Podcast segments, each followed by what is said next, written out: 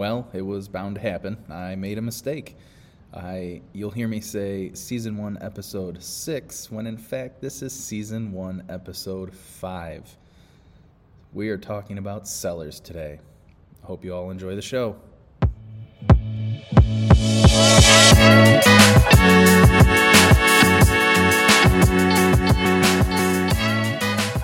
And welcome to Get Real. My name is Josh Morgan, aka the Renovating Realtor. And I'm Gavin Townsend, longtime real estate investor with a background in education in the arts turned licensed sale professional. We're two realtors in the Western New York area who love talking all things real estate. We cover a wide variety of topics with an aim to educate and entertain you. No matter your role as a buyer, seller, investor, enthusiast, or another real estate professional. You can trust that we're always going to be upfront and honest no matter what topic we're discussing. So listen up and get ready To get real.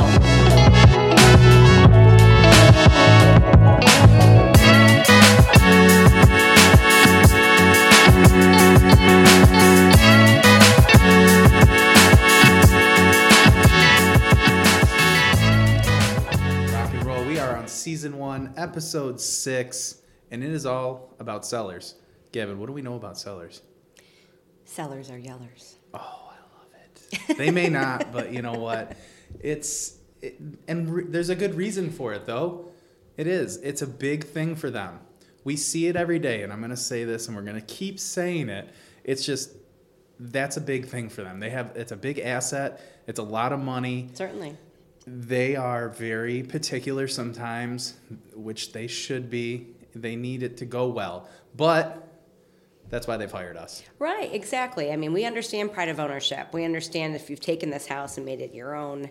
Um, we understand what your goals are as sellers in terms of your right sizing, your downsizing, whatever opportunities you're going to take advantage of by the sale of that home. We get it. Um, but we also have to pay attention to what's going in the market. We can't just put um, a blank slate to this, a cookie cutter approach to, well, my neighbor got. Well, my cousin Sarah said, well, five years ago, my buddy thought my house was worth this. We have to pay attention to what's going on in the market. What we have to recognize is actually that not every home in the neighborhood is the same. Sometimes we have a lot of cookie cutter homes, like you said, and they will be similarly valued, but they're not all the same. We have three bedrooms, we have two bedrooms, we have four and five bedrooms, all within the same area, and those are all valued differently. Each, you know, square footage carries a dollar value. And so to be able to say, well, my neighbor got this. Okay, if your neighbor did get that, then we need to look at that and see is this exactly the same home as you have? If not, then we need to do what? A comparative market analysis, which we're already doing, mm-hmm. to compare and make sure that we're comparing apples to apples. Right. And make those adjustments accordingly. So, what do we always talk about? Price, condition, location. Three most important things. Absolutely. So, you know, when we're talking about that, really now where I think we're having to put our attention more so than ever, we should have been always paying attention to it, despite the fact that we're kind of post uh, seller market on steroids. But condition. You're going to have to maybe do something now, folks, rather than just put the for sale sign in the yard. Um, you know, it might be time to switch up the color of the carpet if you think it's going to yield the results that you're looking for for the price point that you think your home is worth Yeah. it might be an opportunity to freshen paint. Uh, We're not saying that we want you to redo the house in order to sell the house. Um, if you're up for something like that, then that's one. It's a different conversation, different type of listing. But you know, gone are the days where I'm just going to put the for sale sign up and let it roll because the buyers are a bit more empowered and they're a bit more savvy and they're a bit more choosy. Well, and I think it's, you know, this leads way to some National Association Realtor facts, right? And I think that, you know, I was looking them up today and first time home buyers, they're coming out. They're coming out in force, They're like you said, and they're looking. And so, according to the National Association of Realtors, first time home buyers, it, it's up 4% year over year. which is great. And despite the fact that our interest rates are going up again, you know, so a couple years ago when we were under 3% interest rates, we were flooded with all sorts of buyers. About 30 to 40% of the market at that point in time were first time home buyers.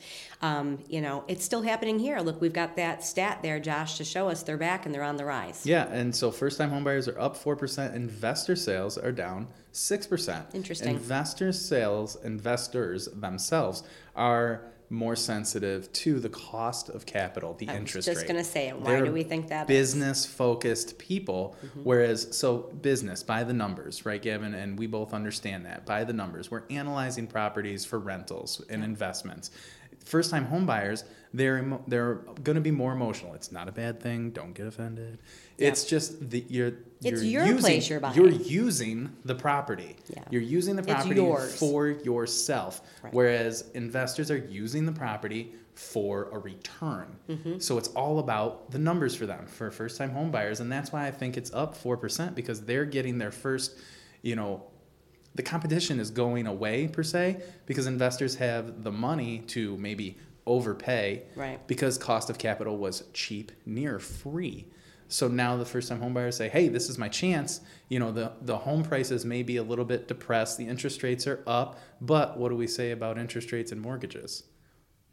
We date the mortgage and yeah, marry the property, right? That's right. So, Yeah. you know, I, I hear all this all the time where people get nuts about the interest rate. Well, the interest rate's like this. Well, listen, folks, if we're still, of course, we don't want to be at double digits. Of course, we don't want to be. But when you ask some family members or uh, your parents, what did they first their, buy their first home at? What was the interest rate? And they're telling you well into the teens. They were, again, there were different market factors occurring at that time, too. However, you know, if we're still under double digits and we're in the sevens, we're still in an average rate that we can obtainably do something with. We're still in a low. We're, we're still low. Yeah. Relative We're not to at 2 and 3%. That was historical, but we're still pretty good. Yeah. We're getting back to the average. We're getting back to normal. Mm-hmm. You know, and here's the thing. If I told you, lend me $300,000 over 30 years, I'll pay you 2%. Right. You get- What? Yeah. You're going to tell me to get out of here. Exactly. Get away. It all makes sense and it all kind of triggers different things. Now, do I understand those points going up from, you know, four points of a year, a year and a half ago is significant to some buyers? Yes, of course it is. Maybe you don't have the buying power that you did, but we then have an opportunity wherein the sales prices, the listing prices have have sort of calmed down a little bit. You know, we started talking a, a couple episodes ago, Josh, about the fact that instead of looking at six month comps or twelve month comps, we're really looking to six to three month comps because we're looking at what the original list price was Yeah. and not what the sales price was necessarily. If it had all those multiple offers over asking, creating a bidding war, and then it sold 20% list price or something crazy like that. We're getting back to pricing it right. And if it still is that highly desirable property, price, condition, location, and you're interested as a buyer, assume that somebody else is too. And so we're still seeing multiple offers. I just don't think we're seeing as many. Yeah, and one strategy that I've noticed too is is going to be the price below market value strategy Yeah. to still incite those multiple offers.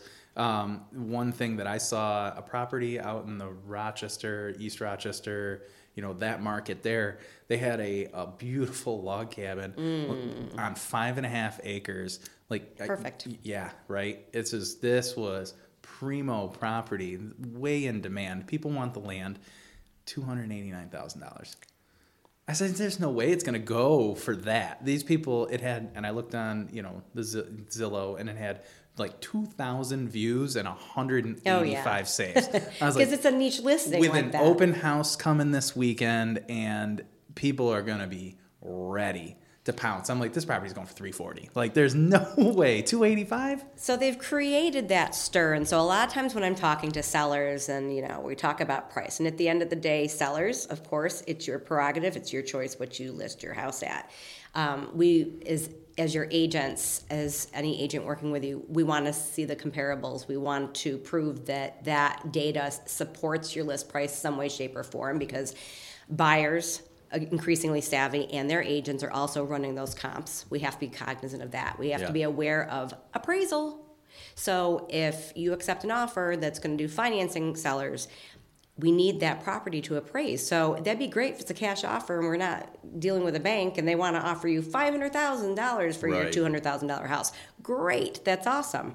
But if we're dealing with a bank, it's got to appraise. And so it's always better to price it right and then bring it on. Then we have an opportunity for other people um, to get creative with their financing. Are they going to put a stronger down payment down? Are they going to pay down points? Are they going to do this? Are they going to do that? Are they going to do something to mitigate the risk on the appraisal should it it not appraise?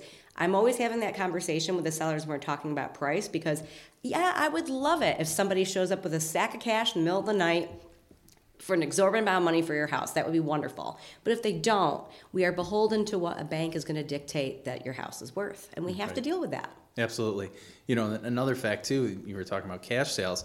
Uh, you know, I guess it's not odd, but cash sales up two percent year over year, and I think that That's happens. significant. I think that happens to do with you know with the interest rate, right? People with cash are, are you know maybe buying with cash, and then later on when the interest rate goes down, maybe do a refi, a cash out refi, Mm-hmm. some sort of financing act- activity to where they can get some of that money back. And, and defer some of that cost later on. Absolutely. You uh-huh. are seeing that. Cash is still kicking around. Yeah. You know, I've written offers where we're, we're up there, we're number two, but guess how we got beat out? Cash. So don't kid yourselves. Sellers, what does that mean to you?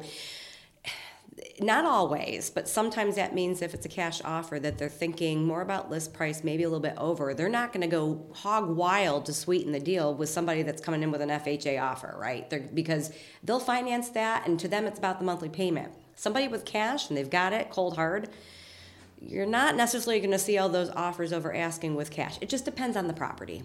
Yeah, it's and obviously we're still looking for cash because it's it's the confidence to close mm-hmm. is much much higher mm-hmm. when you go to cash. Yep. So that's an interesting fact as well. I think one of the biggest ones that we all knew that was coming is the days on the market. That's huge. Days on market is up significantly. You know, 19% in 2022, 33% in 20 in this year. So That's big. I mean, days on market are increasing a lot, and people are paying. Like Gavin says this all the time. People are paying attention. They're paying attention. They're watching. You don't think they're watching because the market was moving so fast Mm-hmm. that they didn't have time to do anything about it. People are watching. Whether you like it or not, that seller's market on steroids previously was a great training ground for people to the extent that I think it got a little bit insane. In other words, when you've got a house that stays on the market that exceeds seven, ten days now, when things like coming out of people's mouths like what's wrong with it? Yeah. okay well it, let's let's go back to the day where you've got veteran agents that will tell you it took 60 90 days to get an offer and maybe sell that house within six months you know in a more balanced market. So yeah we had crazy delayed negotiations that were dictating a timeline for people. You had a lot of people out there financed, pre-qualified, ready with interest rates were really low, and you had really desirable homes with low inventory, and that's what created that phenomenon. Yeah, overall, the market is, is changing. It still continues to change. We see some anomalies. You know, I've been saying it, you know, uh, anecdotally, you know, is I think uh, multifamilies, the prices on the multifamilies in our area at least, those prices are kind of propped up right now. propped up artificially a little bit because of the first time home buyers. And I've seen a lot of first time home buyers still offer quite a bit of money to, you know, beat out those investors Oh, yeah. to make their offers a- really attractive and and make sure that their their offer is is heard. Right. And so we're keeping those up just a little bit. You know, when those uh, equalize out, maybe we'll see prices go back down to you know a normal where the numbers work type of thing. I don't I- know. What I- do you think about that? I think so, and I think it's, you know, you hear me say all the time that buyers have to think like sellers, and sellers, this is your episode, you've got to think like buyers. So, you know, when we start talking about your home that's going to be on the market, we want to talk about price, condition, location. Of course, those are, are big things. You're going to hear us say that throughout the episode and throughout the life of this podcast. But I think it's also important to think about what kind of house you have. So is Yeah. your house the dream house for someone? Is your house a good starter home for somebody else? Is it an investment property? Um, is it something that you've loved and lived in? And it's owner occupied. What is this house? What is this flavor for the market? Yeah, I think that's a good thing that you you notice that, and it's so starter home. What what what's a starter home? Has it? It's like when you ask people define move in ready. Everybody has a different definition of that, and they also Oh, don't worry, um, we'll get to that too. You know, And is it a fixer upper or not? Okay, Yeah. let me tell you, green carpet and a yellow wall that can be remedied in a week or less is not a fixer upper if the integrity there is of the home. But anyway, to answer your question about a starter home, how would you define that, Josh? a starter home for me i mean is you it is you can move in and live in it like you said, the cosmetic updates are just cosmetic. You can go through and change. You know, if you want to put LVP down, you can tear the carpet up and put LVP down in, in the living room. You can move all the furniture out and do that. It is a starter home. You're going to make improvements, Right. but not, um, let's say, structural, architectural. Right. To me, you're getting into that's rehab. Rehab. That that's rehab. That's remodeling. That's you're doing major, major, you know, structural things at that point. Yeah. You know, when you're talking about the floors and the ceilings and the walls, Right. like we're putting in, you know, support and insulation and all this other stuff.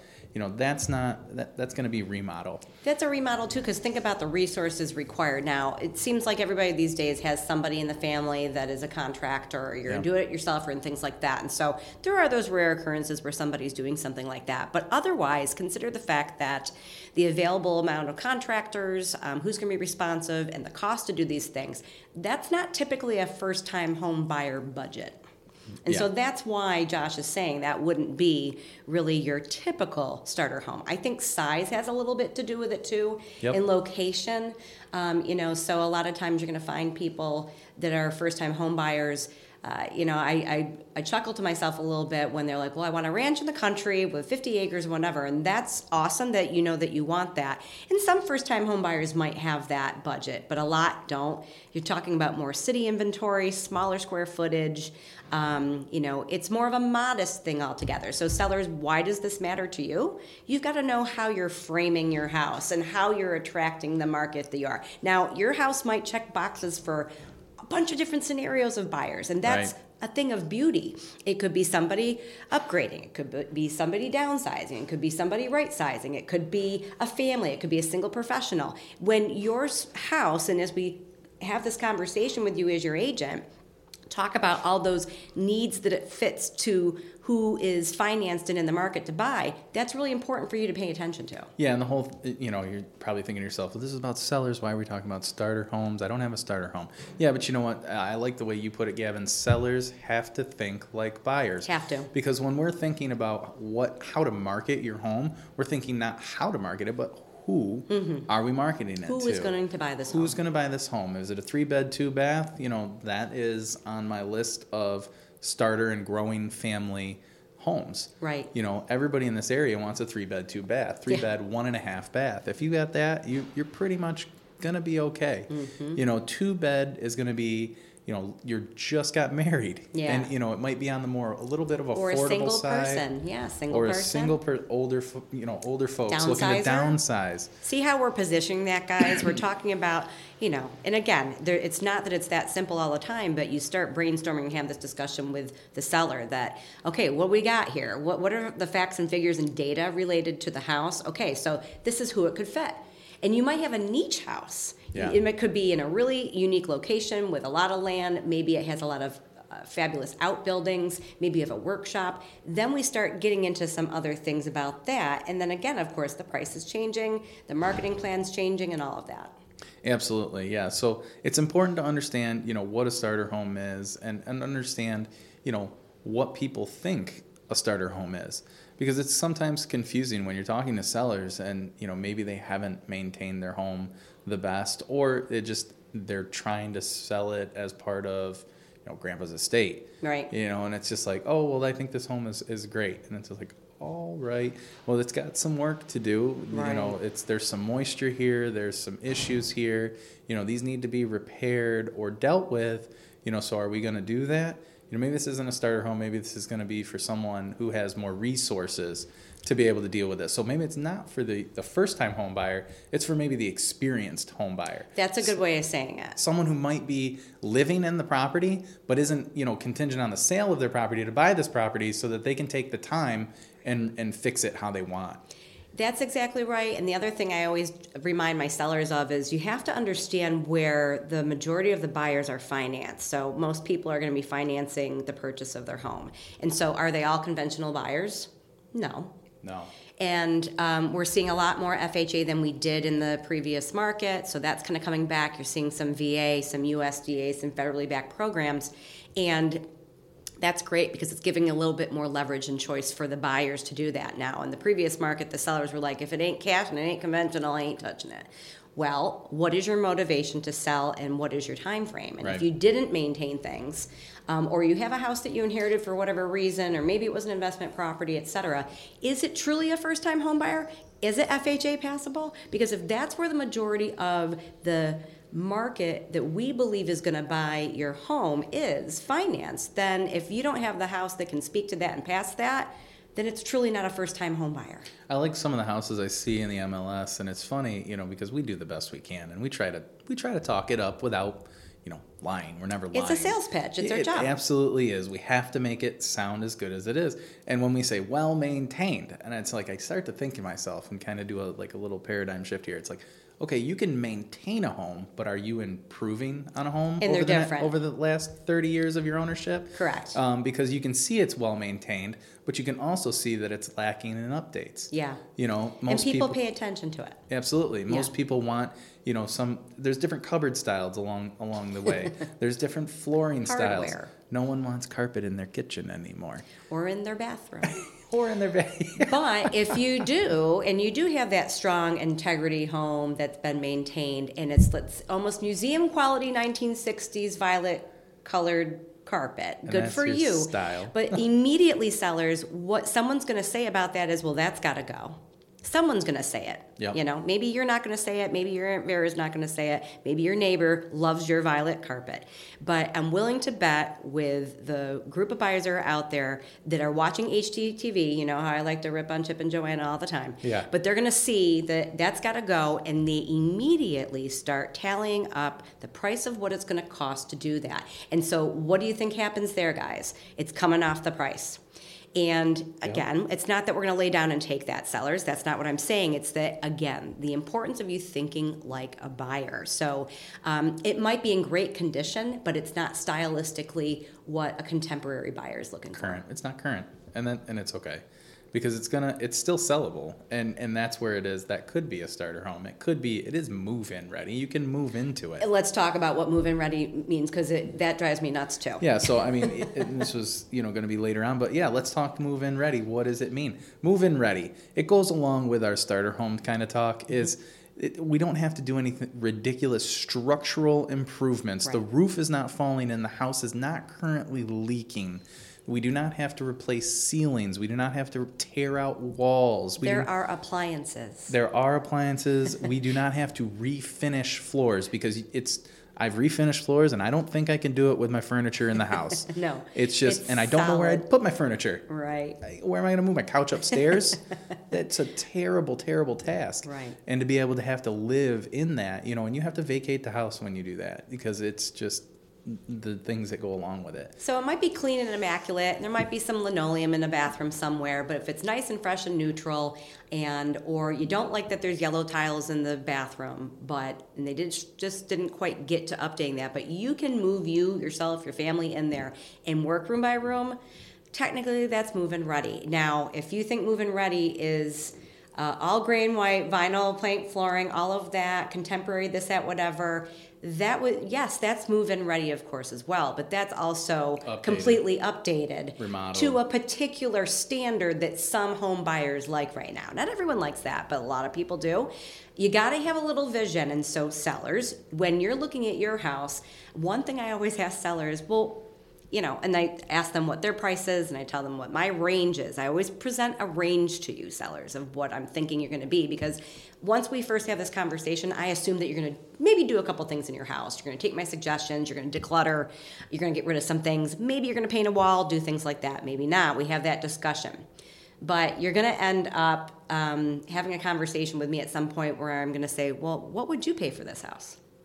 And it's funny, you have to listen for that answer because if the answer is not what they said their list price was going to be, and they themselves are not going to pay for that house at the level that they're asking, then what makes you think that somebody else is going to? Yeah, and I think it's either when you're listing a house and you go and you give your opinions and they can take it into account or they can't. I think that the, it all boils down to it's either going to cost you some money or you're going to have to, you know, it's either going to cost you some money for improvements or it's going to cost you some money in your sales price. And I want to talk about that thing that comes up a lot too, Josh, and you'll you'll ring right in here too. So a lot of times when I'm meeting with sellers, no matter what the condition of their house is, sometimes it's in fabulous shape. Don't get me wrong. Sometimes it's completely updated. Sometimes it's in it's well maintained, but it maybe um, cosmetically isn't you know up to a 2023 standard. Sometimes there are some repairs that need to be done. But when the seller says to me, "I'm selling this as is," What does that mean to you, Josh? And because I know what the seller means to me when they say that as their agent and how we're going to prepare and frame this listing. However, it's not something I want to write into the listing and why. I think when people say as is, that means it is what it is. This is what they get. You want it or take it. And, you know, here we are. And the buyers immediately like, well, what's wrong with that? Probably not a darn thing. Right. But when you say as is, and I get it, there are some listings out there. I'm not dissing all my colleagues out there who, who write as is in the listing. I get it. Sometimes it isn't an estate, it is the deal. There aren't funds, there aren't wherewithal for anyone to touch a thing. So I get that. But that's what that means to me. When you have a house that's a great house, but you're going to say as is, you're lumping yourself into this other category of home that I don't think you're serving yourself well by marketing it that way. Well, and immediately, as if I'm representing a buyer and someone says that, someone brings that to my attention, well, it says as is. I'm already thinking, that's fine. I don't want them to fix anything, anyways, because, like I said previously, a seller is going to try and fix it as affordably as possible mm-hmm. so that it, because it all comes off their net, net line their yeah. net bottom line uh, in the net proceeds of the sale. Right. Whereas you might have a particular way or a particular person that you're going to want to have that repair done. Right.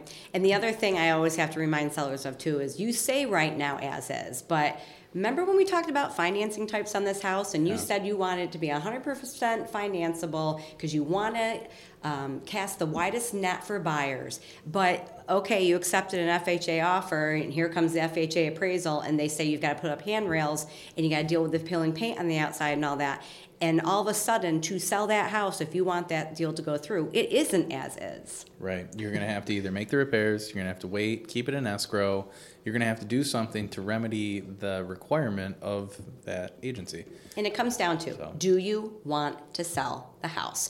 Time is money. When you hang on to the house for a long time, a lot of times sellers will push back and say, Well, I don't need to sell this, or I'm not in a hurry. I understand that, and that's very well true. However, time is money. You're paying taxes, you're paying utilities, etc. Days on the market, now people are paying attention. Your first two weeks are the most critical time period of a listing. If you've exceeded that, there's a reason why and you you've missed an opportunity with with a price adjust, adjustment or an improvement after that two weeks if you don't go under contract you have another wave or an opportunity to get some more buyers in there yeah. maybe the marketing plan that includes an open house etc but you're going to have to show something and do something so that's why i get really leery about that whole as is because if your motivation is to sell the home don't put your foot in your mouth. You know, you might find that later on you're willing to make that $500 repair to get top dollar within the first two weeks to a month on the market versus you're sitting there six months later kicking yourselves that you didn't invest that small nominal amount and here you've dropped it down tens of thousands of dollars. Right yeah so we've talked about you know starter home we've talked about move in ready as is and these all build into the thing that we are most sensitive to which is price. Mm-hmm. uh, you know and we talk about price and we like to represent that in data. You know we like to go at a price range like you said with data. Um, you know, and some people just don't see it that way, but that's really what we have to go by. And any buyer, any buyer working with another agent, they're also going to do the same thing. They're looking at the comps, they're looking at the sales, they're advising their client. They're like, yeah, it's a little over, it's a, it is a little overpriced, you know, but how bad do you want the house? Mm-hmm. You know, if you do want it, let's go look at it and let's right. make an offer on it. And is there anything else on the market at that time? So while it's a scientific thing, you guys hear us say this all the time. There's a scientific side to this. We want to look at the comps. We want to have the data. There's very good reasons to that. However, there's some emotional things that we play to. There's a lot of emotional things, especially in, in uh, primary residences and personal properties. Um, yeah, but I think it's important to look at though, you know, the median home price, and this is another National Association of Realtors fact.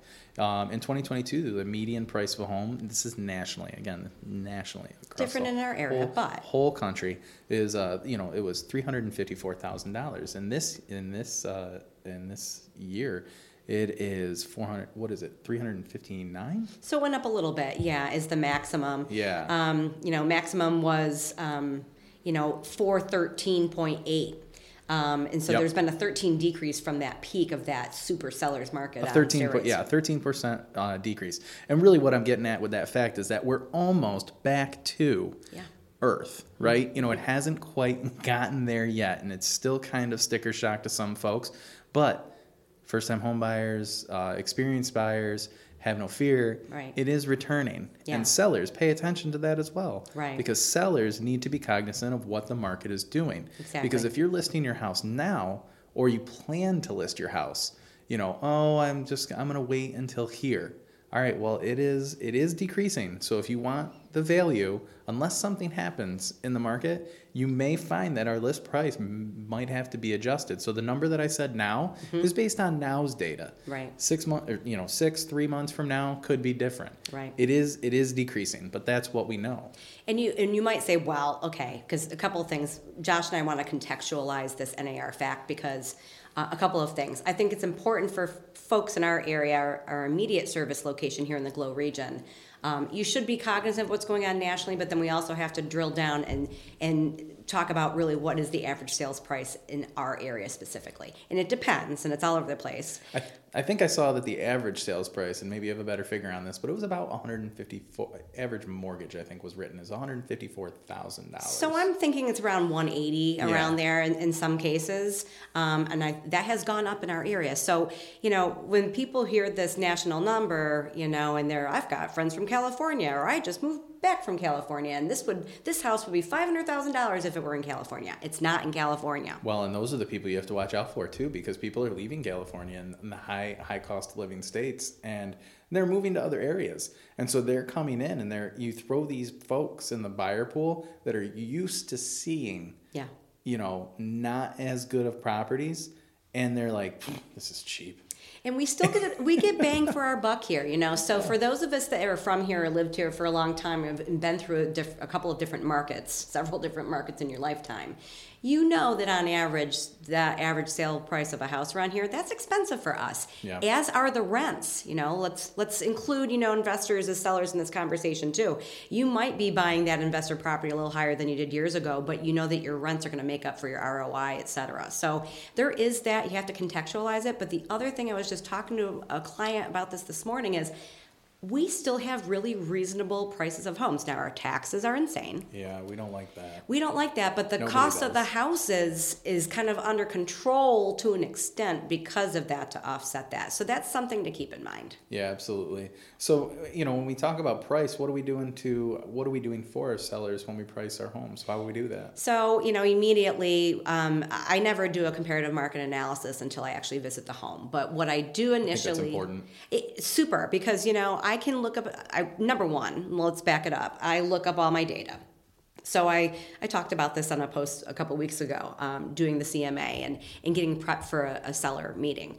I go into the tax records. I go into um, a couple of the tools that realtors have access to, the MLS, Realist, and I start by the numbers, trying to get the facts and figures on the house as they're reported online because that's what's so important, guys, about us meeting with you in person at your home that you're going to sell sellers because maybe you added a bathroom and that's not captured on the tax record. Right. Maybe now you have this great new addition or an outbuilding or you've done all these updates. So basically, what I'm doing initially is going through all my data points and giving, you know, within a school district, vicinity, um, you know, address, all those things, radial um, comparative market analysis based on square footage, bedrooms, baths, etc., any specific wow features. And I try to come up with a range on that. Now, when I come to meet you in your home, I'm not giving that up yet. I might share with you the tax information that I found about your home to confirm with you whether or not that's still accurate. Right. And I like to go present a uh, um, a market report, a neighborhood report. That's an Uh, excellent tool. You know, it's not quite a comparative market analysis. You know, when I go visit a seller, you know, we haven't de- we haven't determined yet that I'm going to sell the house. Right. So I want to I want to present you know some data that's going to you know reflect to you the seller what's going on in the neighborhood. Here's what's going on in the hood because they're, you know, by and large going to say, well, Aunt Sarah Yep. down the street, blah, They blah, sure blah. will. So you can say, yes, you're right, here it is. So here's maybe what's been happening in the last year. Yeah. But let's also pay attention to what's been happening the last six months to three months because now we're pricing differently. And that's what I leave them with. I leave them with That's a good usually, piece. Usually on, on my first visit, I leave them with the with the market report in the neighborhood, and because I say, hey, there's a lot here. There's probably you know ten or eleven pages, but there's graphs, there's numbers. You can't just look through it all and just understand it. Right. Read through it. There's words. You know, see what's going on. Right. Is it going up? Is it going down? Are we kind of neutral and flat? You know, what's what's happening? And then you can kind of take that, digest it. Let's set another meeting. I'm going to send you an email or a phone call. Let's follow up and see what you're feeling now. It's the first of many conversations. I tell all my clients, but certainly with the topic of sellers, it's one conversation. It's that first meeting. It's looking at the home. It's talking about the improvements, making an inventory of that, um, looking at the condition. Tell me what's funky about the house. Tell me what's odd. Tell no one knows your home, whether you're the owner occupant or not, more than you, Mr. and Mrs. Seller. So we're trying to glean all that great information from you. Um, so we do that. Uh, we bring that information together. Josh has that great report. He leaves right away. I do something similar, a basic stats thing, and then we we schedule that follow up appointment. And at that point in time, we're bringing comparable properties with us. Absolutely. I was just going to lead into that as well because you by that time you kind of get an idea of what they have in their mind. Mm-hmm. And so what I'm going to do is I'm going to go back to the MLS. I'm going to search up properties in that range, and I'm going to and I'm going to print the photos out with the with Mm-hmm. Yes, those listings. that's key. And I'm say, okay, here we are. Uh, does this look or compare? It's similar to your property, to the property that we're dealing with, and we have to be honest with ourselves. And and it's not good and it's not bad. Sometimes they're better, sometimes they're worse Right. and we can go higher. This is good news. Yeah. You thought you were going to get 149, but I really, really think with supply levels, which you can't really see, Right. and the condition of your property, Right. you know, this is a 149 property right now. Right.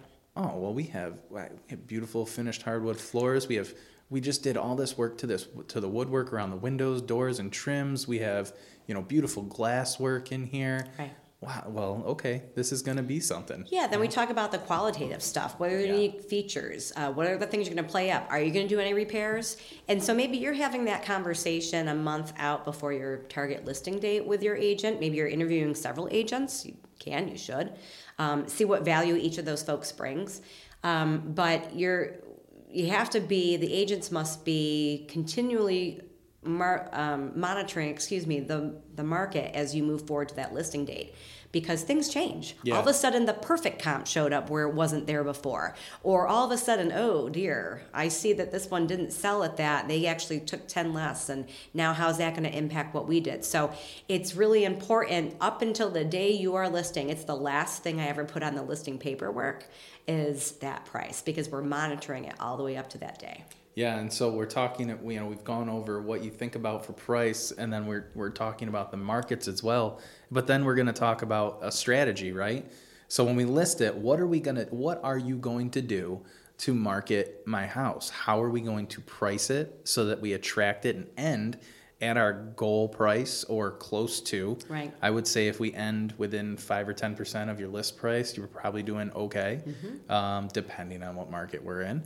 So, eh, what is the what is the strategy? Do we price it right at where it needs to be, and there's enough market activity to where the people are going to come through? Do we price it a little lower? Do we price it a little lower to get people looking at it, kind of like the log cabin for two eighty nine on five and a half acres? Yeah. You know, I just and to me, when I saw that, I was like, "This is a four hundred thousand dollar property," and I looked at the price. I'm like, "Oh my gosh, this is crazy." And that's a little crazy because here, here's the thing with that too. So you're gonna you're gonna create a problem for your seller and yourself if you list it too low because then all of a sudden you're gonna be flooded with offers. 20 Pe- offers. People throwing it in. And here's the deal: you've got to take all that in those offers and you've got to digest them and you've got to then present them. And when it's overwhelming and it's crazy and it's all over the board, you really haven't priced it right. It's There's too many variables. it's about a recruitment funnel, truly. I mean, you gotta know what your target is and get there. So, the answer to that is price it right. And that means it's just like as is or move-in ready. It, it's a little different for everybody, but you got to go back to the comps, recent comps as much as possible. List it as low as you can within that range is what I would recommend, Yeah. but don't list it too low. Right. Because then it's just going to be overwhelming and confusing. Yep. You're not going to know which direction to go. It's going to be hard to compare because there's too many factors. Yeah. And it's going to get confusing. And then maybe you've missed out. Yeah. You've missed out on the sure thing. I'd say probably what, if you had three or four offers, you've done it just right. Yep, great offers, and every single one of them have their nuances where you think this alone is a great offer, and how do those compare? Because that sellers that can be overwhelming when we're sitting there. Actually, when we get to the point of having offers and sitting down presenting those to you, we've got to do it in a way that makes sense to you. It's a lot to digest. We know that these offers are 26 plus pages long in some cases. Yeah. We're going to dissolve that all down into the necessary stuff. You're going to have you're going to have the opportunity to read through every single offer as you wish as well. But where do we begin by sifting and panning for gold with what we've got? So when you've got 20 offers, how are you really doing that? Yeah, I hope you have, you know, as a as an agent, your agent should have some sort of tool, you know, or sheet to really compare all of those line items in I the do. in the same area, you know, because it does get confusing. You can't go through each contract and remember all the uh, all the other details. You have to compare them side by side, Right. and then you have to weight the weight the areas. This is my opinion. You have to weight the areas. This is really important. This is really important. Eh, it's not so much important, but it holds some some factor into it. Right. You know, price is good. That's obviously we want a good price.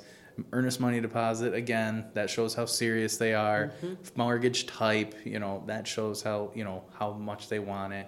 But uh, you know, terms and conditions. Terms and conditions. Mm-hmm. Coming back, bring it back to terms and conditions. It always, you know, comes back to that. But really, it's you have to compare them in a in a visual way. Yep. That makes sense to your sellers. So that's apples to apples. Yeah. Uh, that's for sure. And I think, you know, a lot of times I have conversations, and again, when the market's changing, and it is, guys, it's balancing. So sometimes you think you've priced this thing absolutely right, and it's lower, and you're like, oh boy. But then it was great. You know, we yielded the offers, we came to one that we accepted, we got the price, everyone's thrilled. Okay, great, awesome.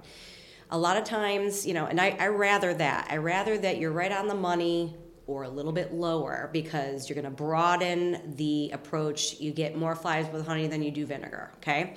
That's personally where I stand in this current market. My opinion's probably going to change. My strategy might change as the market changes. However, I often hear sellers say, Well, I want to start at X amount. And if I, I got to lower the price, I will. Again, it's that critical first two weeks. So if you know, I want to try for this, okay, I understand that. And again, it's the seller's prerogative, and we can, but if we don't have anything to substantiate it, and we're there too, we missed those two days on the mar- those two first uh, weeks on the market, critical traffic and all of that, it doesn't yield an offer, you better start paying attention to the feedback we get. Right. And if you're two weeks on the market and you've got a great home and a good co- location, good condition, et cetera, and you don't have the traffic number one and or the offers Yep. in this market, still I would say it's your price. So we have control over a lot of this, right? We have control over the condition for the most part. We have control over, you know, move in ready. We have control over the price. But I'd say what we really don't have control over is the location. Correct. As a seller, you don't get to control your location. Where you are is where you are. Good point. And so that's really, you know, what do we do about that? What do we do about, uh, you know, something that it might be an okay location, but it's not hot location? How can we maximize that or give advice to maximize making a I don't want to say bad. I don't want to say bad because it doesn't necessarily have to be bad. You know, a less than desirable location more attractive. Well, I think that's a really good question. I think it's always a case by case scenario what we're talking about. Sometimes location is a physical, like that particular town. A lot of people don't want to be there. Or location in the village or town or wherever it is is great, but it's a shared driveway. Yeah. Or it's so close to my neighbor. So it's it's a combination quasi condition location thing. Flood flood zone. Flood zone. You know, I love this house. Is huge here. Yeah. Because there's a lot of beautiful sides, a- Yeah. a, lot of beautiful houses, and Gavin and I are very partial to the south, South, South Side, of. Batavia because we grew up there and we think it's a really nice part of town. And so what? It's in a flood zone. And- but it is in a flood zone. but It your a- buyers, sellers are going to care about it's that. a it's a uh, it's a turn off to some folks. It's Mm-hmm. an additional cost that will probably you're you're probably never gonna have to use it. right. Um, and so the people see it as you know sunk money, and they don't want to deal with it if they don't have to. So if you know the location's got something going on with it, and like Josh said, not necessarily anything you can control. You're the one that bought the house, you were well aware of that. Yeah. That thing better be in great condition then. And the price better be spot on. So even if that same house you were to pick it up and move it a couple blocks over, or a different town or set up, whatever, because I hear it all the time. Well, the same house virtually sold for X over there. Okay, it was over there though. Yeah, So you're talking five grand less right off the bat if you've got a, a situation going on with your condition. I Sorry, live in I live location. I live in that that kind of you know situation right now. If my house were Oh, yeah. Mm-hmm. two streets over, it probably would sell for I don't you know I don't yeah. know, but twenty percent higher than probably what you know, just for the sheer fact of the location. exactly. And I'm not in a bad location, you know, but that's the way it is. Mm-hmm. Yep. You know, and it's okay. And we hear all the time too, you know, um, you know, again, sellers got to think like buyers. Buyers have these these preconditioned things in their head that you know, relative to what Josh was saying with the city of Batavia and the flood zones and all that. There's so many times buyers will say, "Well, I don't want anything there because I don't want the flood zone." Well, guess what house they fall in love with?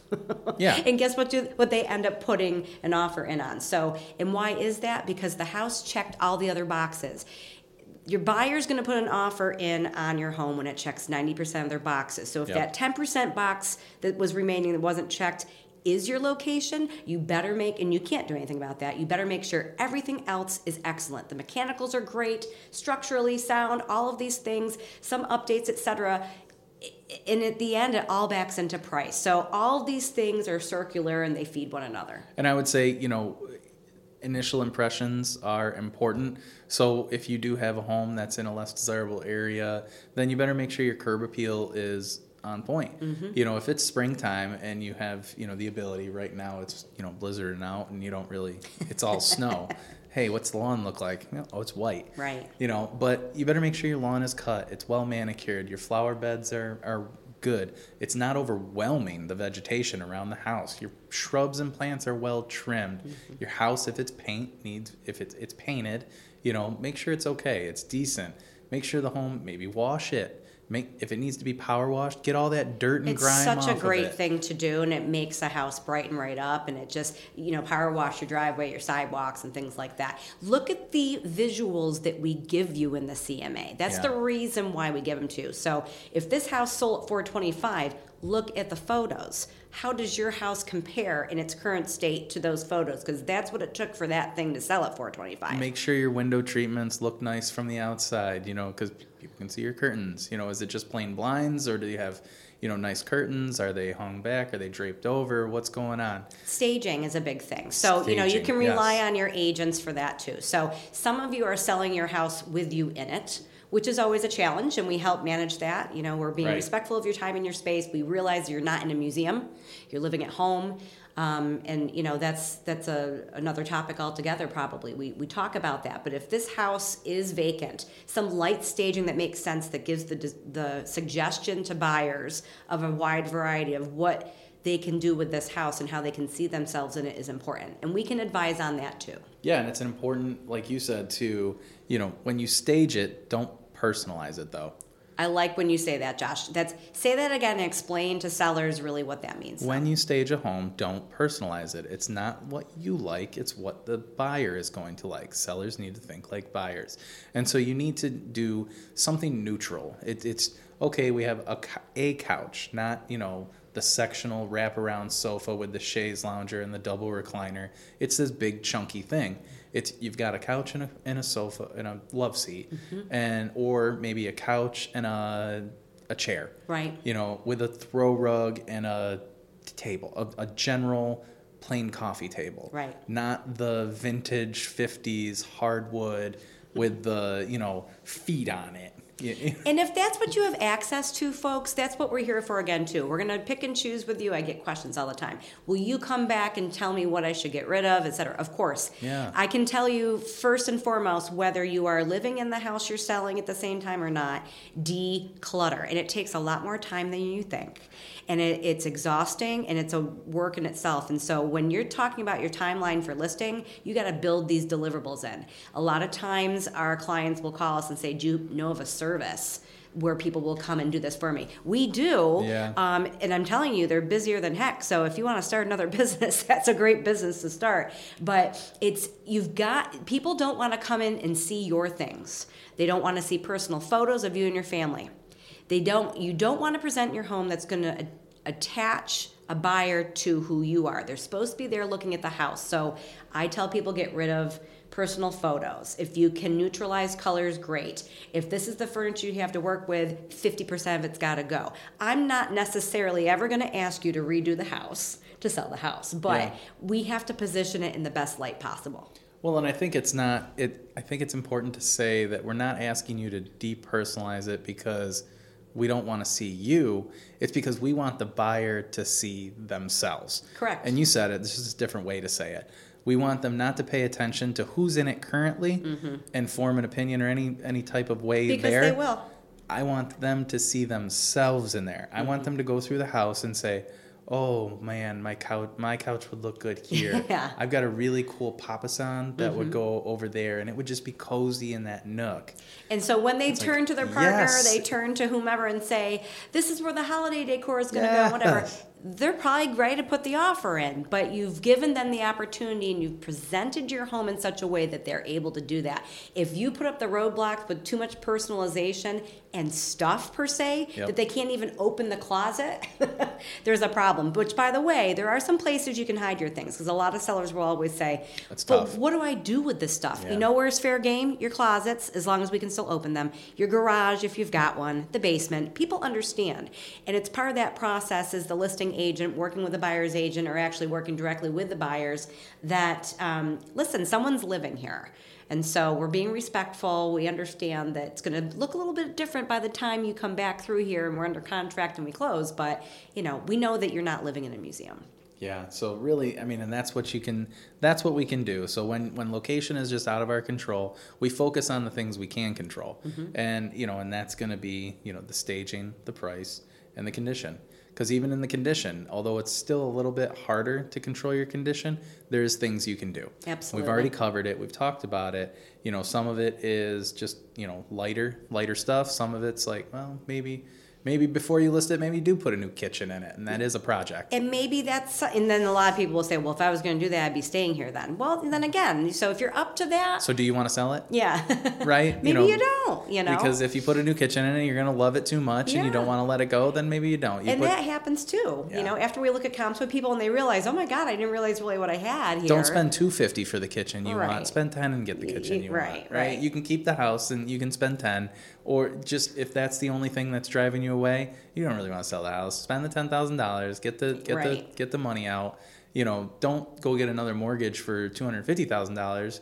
You know, when you're going to sell your house for what 150, I don't know. It, it depends. I'm making stuff up now, but No, but it's but you have to you have to think in terms of all that. One thing I want to go a little off script here, Josh, and ask your opinion about because I think our listeners are going to be, uh, you know, interested to know this. What about the marketing plan? How what you know? I know it's always going to depend on the particular property itself, um, the goals of the owner. But let's talk about things like when you're sitting with your client and you're getting ready to list, and they say, "So how are you going to market this? And what's part of the plan? What are the activities involved? Where am I going to see this home featured, et cetera? What What do you do? Well, it all depends on what type of property it is, right? You know, or who you see buying that property. Um, you know, if it's a downsizer property and somebody who, is going to move in there might be older, maybe they still read print media. Maybe we're going to run a print ad on that. Maybe if it's, you know, maybe it is a smaller home and it could be, you know, a single person or a couple. Maybe they're into social. We might run some social ads, you know, uh, or we might do some, you know, newer stuff some Facebook Reels, some, you know, some tours, some virtual tours, Right. Uh, Drone some- photography. some branded tours, you know, and, and there's services in, in our area that offer that as well. They can take a walk-through, 360 walk-through tours of the property. Yeah. And people might think that's pretty pretty snazzy. And that's pretty cool because you know there is a phenomenon that still I'm experiencing that's continuing that folks are kind of catching on that.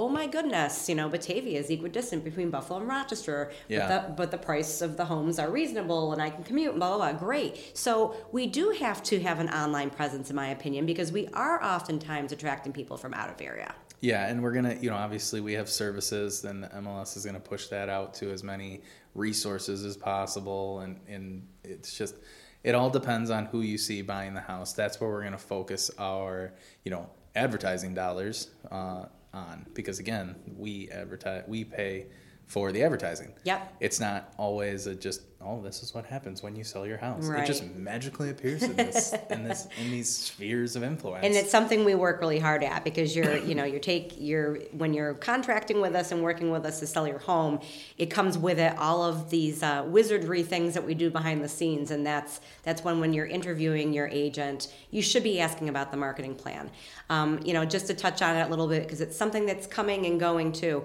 um, folks will often ask about, um, well, you know, are you going to do an open house or not? Or are we going to do that thing where offers due are due by such and such time, or a delayed negotiation? Yeah. Um, there's all these tools and tricks, and I think it, again, it always depends on the house and what the goals are of the seller. Of course, if you've got a house that's in pristine condition, great location, you realize that there's going to be a lot of traffic. It's got to be priced right, so we're not just, you know, we got to filter a little bit. But we might do a marketing plan wherein you it goes live as a listing maybe on a Wednesday. Um, the seller maybe has requested that got to sell this thing sooner than later, so we pump it in those next two weeks. So it goes live on Wednesday. Maybe we have an open house on Saturday. Maybe offers are due by the following Wednesday or Friday. We give an opportunity for people to do private showings in addition to second showings, in addition to that open house opportunity. Um, if we delay negotiations at all, some sellers might want to say, no, take the offers as they come. I find that sellers have a big opinion about that. What do you think, Josh? Delayed negotiations versus no delayed negotiations? It's you have to discuss the caveats of both, and so you find them once you've.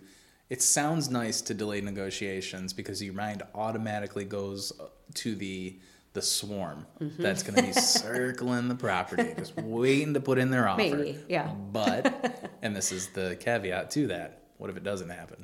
And don't don't be sad if it doesn't, because here's what it says to me. Um, this is one way I've presented it to my sellers, Josh. It's it's a good way to test your price. So Yep. when they come in a little bit higher than where I want to in my range for price, I say, okay, we can try that out. Um, but this is what I recommend. Let's get the make. Let's do whatever we can in our mar- marketing plan to make sure we get the feedback, we get the traffic, and we get people in here to give us the feedback. Because if we go on the market, have an open house or two, um, have offers due by a certain time, and we got nada, what does that say? Yeah, There's price, one condition, those location price, condition, location. So it's a really good way to test the price. If we only had one or two showings, no offers in hand, and the feedback we got from the open house or the showings, et cetera, and they kept saying, love the house, great location, a little bit too much for us. We need to pay attention to that. Yep. Because if you're still of the mindset that, yeah, Gav, I want this to sell sooner than later, we're still fresh on the market, we're still not a stale listing. If we respond to that feedback right away, we're still in that first month. And if we drop it like it's hot, just even a little bit, here's a phenomenon that happens all the time where I found of people, um, the listing agent um, works with the seller to drop the price, maybe even five to 10, they end up getting what they originally listed it for. Right. It's a psychological game with the buyers. Sometimes they don't want to go up against all that competition. Well, because then all of a sudden you drop it ten, and then the Oh, three wanna the three people that were waiting for it Yeah. goes, oh, it's in my range." Boom! Now you're fighting. Yeah, and you don't want to lose those people. No. They did come out there. And here's the other thing with sellers, too. If somebody does go in and put the offer out, now, you know, if you listen to our buyers episode, we were very anti lowball offer. But if you've got a listing that's been sitting there for a little bit, maybe we're three to four weeks on the market, et cetera, the feedback's been rather consistent about the price, et cetera. But the first offer comes in, and you're a little disappointed, sellers, because the sales price is maybe yeah, a little lower than it's not even at list price give that buyer some credit They were brave enough to put it together. They wanted to put it together. They put an offer in there. They're not necessarily trying to um, offend you, but they're paying attention to all the indicators here. They did put it out there, and can we work with this person? You don't ever have to accept the offer, but if there's an offer that comes in that we can work with, we can counter it. You can counter it. Yeah, you can counter the price, and you can see if they're i- is that really what the only thing they're willing to pay, or is it just like, well, they're also testing your motivation. Right. Man, I don't know. Maybe they are motivated to get rid of this. They're trying to leave state, and you know we're doing. They've been on market for four weeks. They're being held up. Right.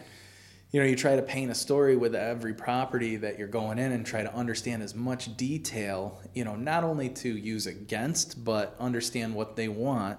And that's how you craft your offer. Yeah. We've already spoke about that, but you know, it's not a say all end all just because you've got the, you know, the offer, the number. It's let's counter it. Let's see, let's make a deal. You never have to accept that offer. Let's make a deal. But it's it's we you know your agent's going to talk to you about days on the market, what traffic we've gotten, what feedback we've gotten. That's Yeah. all an exercise to that. There's a reason why we collect that information and share it with you, and do understand we're the messenger. You know, Sure. it's not that it's our personal opinion that your house should be X, Y, Z, but we are there to share with you as the conduit to your sale to share with you that feedback so that you can make the decision that works best for you. That's really critical. Another thing I see a lot too is you have to understand that the today's buyer is a little bit more savvy in some ways um, than maybe yesteryear. So when you're really mad because your listing wasn't in the penny, saver five times, um, and you think that's not being advertised, that's not truly the case. Right. You have to understand through the power of the multiple listing service that we all subscribe to as professional agents that your listing goes viral. People are seeing it. They're, it's going to third party sites. If your agent utilizes social media, uh, word of mouth, making phone calls, there's a lot of things in that marketing that goes on behind the scenes. They might have past, sorry, excuse me, past clients that they thought "Oh, this might be a good fit, and they're making a phone call. Not everything is tangible in a piece of paper through the penny saver. Not to diss the penny saver. I love the penny saver, but do understand that your agent, if they're worth their weight in gold, is taking multiple channels. Yeah. To represent your each media sale. type has its audience, Yep. and we're just trying to find what audience is trying to look for your property. Yep. And I like, you know, we're we try to connect the dots. Yep. And that's it. And that's what we're doing. We're trying to connect the dots. We're trying to we're trying to find or take what you're selling and find who's looking for it. Right. That's the game. Yep, you got it. As simple as can be, that's the game. You know, I'm oversimplifying Right. it. Way oversimplifying. It is, and we could have a whole other episode on marketing. I think that's part of the charge to the sellers is that you know when you meet with a listing agent, they're going to provide to you, at least they should, what a, a, sale contract looks like, Yeah. all the paperwork, et cetera. All of that's boilerplate to an extent because we're all professionals that subscribe to these regional boards, et cetera. So where you're going to make the difference is what's the commission? Commission is typically six percent. You know, the entire thing. It just depends. It's negotiable though. It's negotiable. It always is, Mm-hmm. you know, it, and it is. It's that's all I can say about it. You know, it's just that's a conversation in itself. You're- you're right. because you are. It's just like buying a car. What are you going to take? Yep. What's the price? Right. How much is this going to cost me? Right.